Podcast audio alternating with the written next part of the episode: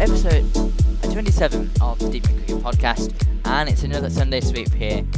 I'm Adi, and it's Kartik in Australia. and thank you for joining us once more. So, we've just recorded the Ashes a Conversation an episode, so go over and listen to that. We are, I will put that out first and then this one. Um, but yeah, in terms of what happened, there was a wicket, a first ball of Rory Burns after Joe opted to bat, um, and the excellent bowling attack of England, um, of England of Australia, um, made sure that the English batsmen were skittled for 147.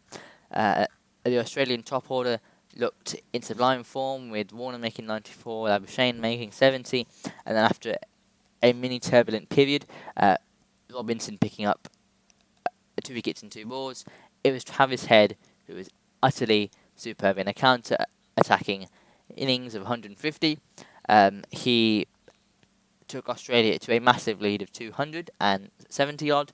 Um, England, uh, their openers didn't do much, and then Malan and Root, they had a very good partnership, 150, and things were looking bright at the end of day three for England. They might on, uh, they might have been able to go on and win the uh, Test match or draw it, but then on day four, a Nathan Lyon, who was fouling for his 400th wicket in Test matches, I saw the back of Malan, and then there, that ensued a collapse on the England behalf, and Australia knocked off the needed 17 runs to complete a first win in the Ashes. I think that's a very, very quick overview, uh, and it I did pretty well there. Moving on, the English Lions. Um, they played a four-day Test match in Australia against Australia A. So Australia batted first, and their innings lacked a substantial score from any of their batsmen. The pitch looked to be playing a few tricks. I think. Um, a lot of them were out in their thirties. The main talking point was Usman Khawaja, who is fighting for a spot in the Test team, making only 11 in the first innings and worse, I think it was like 5 in the second, whilst his counterpart batting 5 at the Gabba, Travis Head, made 150 in it, 150, so it's I think there's no real threat to his position there. Um, Australia was dismissed for 213. Uh, England's batting was absolutely horrendous as Michael Neser, also in the conversation, or slightly in the conversation for a spot in the Australian Test team, crippled the English top order, picking up a fifer and make and made his case clear to the Australian selectors. In Australia's uh, second innings, it was the Queenslander Bryce Street who made 119, and Nick Maddinson uh, made a quick fight at 71, propelling the Aussies to a 459 run lead. That's a hefty one. Uh, heading into the uh, the last two sessions of the third day, of the whole day still left in the game. Bracey, uh, James Bracey, the keeper, is currently on 57, and he is key for any of England's chances of remaining for the whole day. But as it seems, I'm just looking at the scorecard now. Um, Bracey, after making a wonderful 113, he was dismissed by Steketee, and Ben Foakes, uh, the other keeper in the side, he made 73, Dom Bess 25, but it was um, an all-round batting performance as Neser picked up two, Steketee two, as Swepson had two, and so did Matt Renshaw with, with his off spin as they bowled out England Lions for 347, winning by 112 runs, with Michael Neser being the man of the match. Bangladesh hosting Pakistan for their second test match. We had several rain interruptions in this contest, uh, with- with the third session on day one, the majority of day two, and the whole of day three being sacrificed uh, to the monsoon weather in Bangladesh. Um, but at the start of day one, we saw Pakistan make 161 after electing to bat with Shafiq and, Al- and Abid Ali. Uh, they got off to a good start, but they fell uh, to the left arm orthodox of Taijul Islam. The senior figures Asif Ali um, and Babar Azam looked in great nick and remained not uh, up to day four when they fell within a matter of overs. Fawad Alam and, and Mohammed Rizwan helped themselves to quick 50s and Pakistan batted on uh, for 30 more overs. They declared on precisely 300 for 4. Bangladesh they had the chance to really play how they wanted to, but they were erratic and lost the plot very quickly. The right arm off spinner, Sajid Khan, uh, was the record in chief uh, with six wickets on day four, and with the follow on looming, he had two more on the start of day five. His his superb eight uh, for 42, along with Shaheen Afridi's uh, a cannoning of Khalid Ahmed's stumps, meant that Bangladesh was skittled for 87 in just 32 overs. An ugly show for the home side. And apart from Najmul Shanto and Shakib Hassan's 30s, nothing helpful from anyone else. They forced a follow on, and it was the Seamers' turn to appear on the stage. Shaheen Afridi and Hassan Ali teared the top order apart. Mushfiqur Rahim and Liton Das salvaged a need of the hour partnership of 73 and took them through to lunch, but Sajid Khan was way too good. He had Liton pulling to square leg to find Fawad Alam. Shakib joined Rahim, and there was another sure but shaky sh- rebuild before Mushfiqur was found with his bat slightly in the air as he dived to prevent being run out. After a long consideration, he was sent on his way just before the tea break. All hope vested on the talismanic Shakib Hassan's shoulders. Mehdi Hassan uh, held on with him for a good 20 overs, but are you going to find this entertaining, Kartik? An ingenious move from Captain Babar as he turned his arm over himself um, and picked up his maiden international wicket to have Mehdi Hassan as he tried to sweep. Um, that was a big blow, uh, given at the time was running out in the test match. Uh, Shakib fell to a lapse of concentration, um, as I read on the ESPN report, uh, to Sajid Khan, uh, who had his 10 for the match. At this point, uh, Bangladesh needed just 13 more runs uh, to get to Pakistan's total and a secure draw. They added four before Khalid um, edged uh, through to Rizwan off Sajid, Taijul Islam, and Ibadat Hussain are courageously blocked on for another five overs. Um, it was very Anderson and Panesar uh, esque of 2009 Cardiff, uh, but the unquestioned star of the show, Sajid Khan, had the last laugh as he struck Taijul Islam in front, uh, handing Pakistan a thrilling innings and 8 1 victory. Um, and just I finish it, I'm sorry if that sounded very much like an article, um, but I sometimes get on these roles and I, and I just write stuff um, because, but, uh, yeah. Like Kartik, let's go to another Asian side, India. Yes, so India are preparing for their test tour of South Africa. So they're playing three tests and three ODIs starting on Boxing Day at the Centurion. The second test starts on January 3rd in Johannesburg and the last one in Cape Town.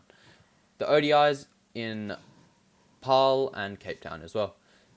The more the more interesting news is that Rohit Sharma was made ODI captain without formal re- without a formal resignation from Virat Kohli. Um, there was rumors that Virat Kohli was only given two days' notice to resign, and you know it's sort of harsh, isn't it, Adi? Hmm. I, I don't know what to make of it. Um, what we heard uh, from the chairman of BCCI, Aswad Ganguly, was that they had asked Ava Kohli not uh, to step down as the T20 captain, and that the selectors uh, didn't want to split the limited overs captaincy, um, and so they wanted a complete separation between red ball and white ball. I kind of buy that argument, but at the same time, you shouldn't be pressurising a great of the game. Um, and a fantastic captain um, who delivered 51 wins in 78 ODIs, um, which doing some quick maths is definitely around an 80% um, a success rate, which is pretty good uh, for a side. Um, but if we can look back at Kohli's captaincy, Kartik, He became captain on January in 2017. He took India to the final of the Champions Trophy in 2017, but famously lost to um, Pakistan in the final. He took them to the semi final of 2019 World Cup and yet again could not deliver the trophy as they were bundled by New Zealand. He had 51 from 78 ODIs, as you did say, and um, yeah, I think it's the end of a successful but I think disappointing era of ODI captaincy for Virat Kohli as well because I think he was destined for much more and especially since he hasn't brought an ICC trophy home. I think we can be happy with what he did, but we're left wanting more Mm. be- because we know of how good this Indian team is. But he is in charge of, of the test team, and they now uh, the test squad uh, this week, with Rohit being made vice captain, which is a demotion for Ajinkya Rahane, which implies that maybe they aren't sure of his place in the side. Uh, looking at the batsmen, then you've got Rohit and Rahul at the top, along with Agarwal as now a backup. Uh, you have Pujara, Kohli and Rahane, along with Iyer and Vihari as the other middle order batsmen, and then you have uh, Pant and Saha as the keepers. Moving on to the bowlers, you have for the fast bowlers, you've got Ishant Sharma, Mohammad Shami, Umesh Yadav, and Jasprit Bumrah, as well as Mohammad Siraj, and that that's that's a really good bowling lineup, isn't it, from India? And Charles Thakur. It's uh, and Shardul Thakur, yeah. I think it's the biggest pace back we've had in a long time, because um, yeah, it's uh, it was the line that we took uh, to England, I think, um, isn't it? Yeah. Yeah, it, so- it looks it looks very strong. Mm. And then you've got for your spinners, you've got Ravichandran Ashwin and Jayant Yadav. Only two spinners that they're taking, but Hanuman Vihari can also uh, roll his arm a bit. I think Jade- J- Jadeja and Axar Patel are injured, didn't you say? Adam? Yeah, yeah, they're injured, and, and that's a significant blow because now this this attack is a little bit one dimensional. Because yes, Ashwin can bowl some leg spin, but now they're all right-handed bowlers, and I don't think, eh, yeah, and there are no, there are no left-handed bowlers in this attack, unless for some magical reason Rishabh Pant decides to start bowling. Um, uh, I can't always see that happening. Um, so yeah, this is a pretty one-dimensional attack, and Jadeja is just a huge asset, of course, in the field, and I, and with the bat as well. In terms of uh, South Africa, it's a return for Juan Olivier. I challenge you to remember his name. You probably won't. It was I think he played in England. no. Well, yes, he um he played against England or against Australia, one of the two, in 2019, I think it was, and he was uh, simply outstanding. Um, he's a pace bowler, Mhm. a very tall one, and then like um, like many people who I didn't have trust in the South African system, he came over here and played as a Kolpak player, um, which the whole Kolpak system has just been a massive, massive problem for South African cricket, and now it's been banned because of um, a Brexit. But for South Africa, they also have a Atemba Bavuma as their um, vice captain, who's back after injury. But yeah, it's a pretty good squad. Lots of new names I can see. Um, I think there's a few maiden call-ups as well. They've got a in bowling attack, of course, in Rabada, Nortje, uh, Lungi Ngidi, Duanne Olivier, and there's quite a few um, other names I've not seen before. I think we'll see quite a few debutantes Yeah. in this series from South Africa. Um, and they're they are a rebuilding squad, so I think if they can give these new players some experience, it'll do their whole country well. and it's their first series in this cycle of the World Test Championship. Right.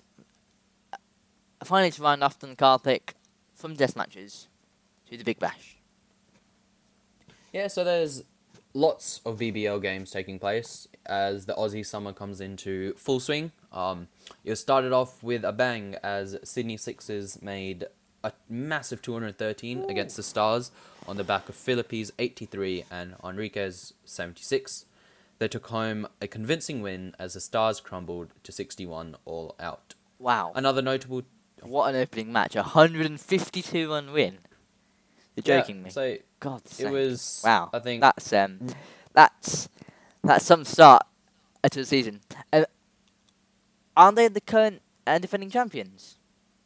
Yeah, they are. Yeah, they've, yeah. they've won back to back. So I think they'll be firm contenders for the three-peat. Mm. Another notable team is the Scorchers, who have gone two of two and currently looking to be a real contender for the trophy this year. they have Bancroft, Mitchell Marsh, Colin Munro, who just scored 100, and Kurtis Patterson are all in top form. L- Along with this, last season's BBL rules are still in place, so this includes the bash boost point, the X Factor players, and the times out, and the timeouts. What are your thoughts on that, Adi? Yeah, we've spoken about this before, haven't we, on the podcast? Um, I think it's good. I think it's quite innovative, but it can sometimes detract from the actual cricket. Um, it definitely has some value. Um, didn't the um, the Hobart Hurricanes win a match as well? Yeah, no, Mm. there's been lots of games. Uh, Oh, Hobart okay. Hurricanes. I think every team has won a game apart from Brisbane Heat, which have lost hello. two from two. Oh, yeah.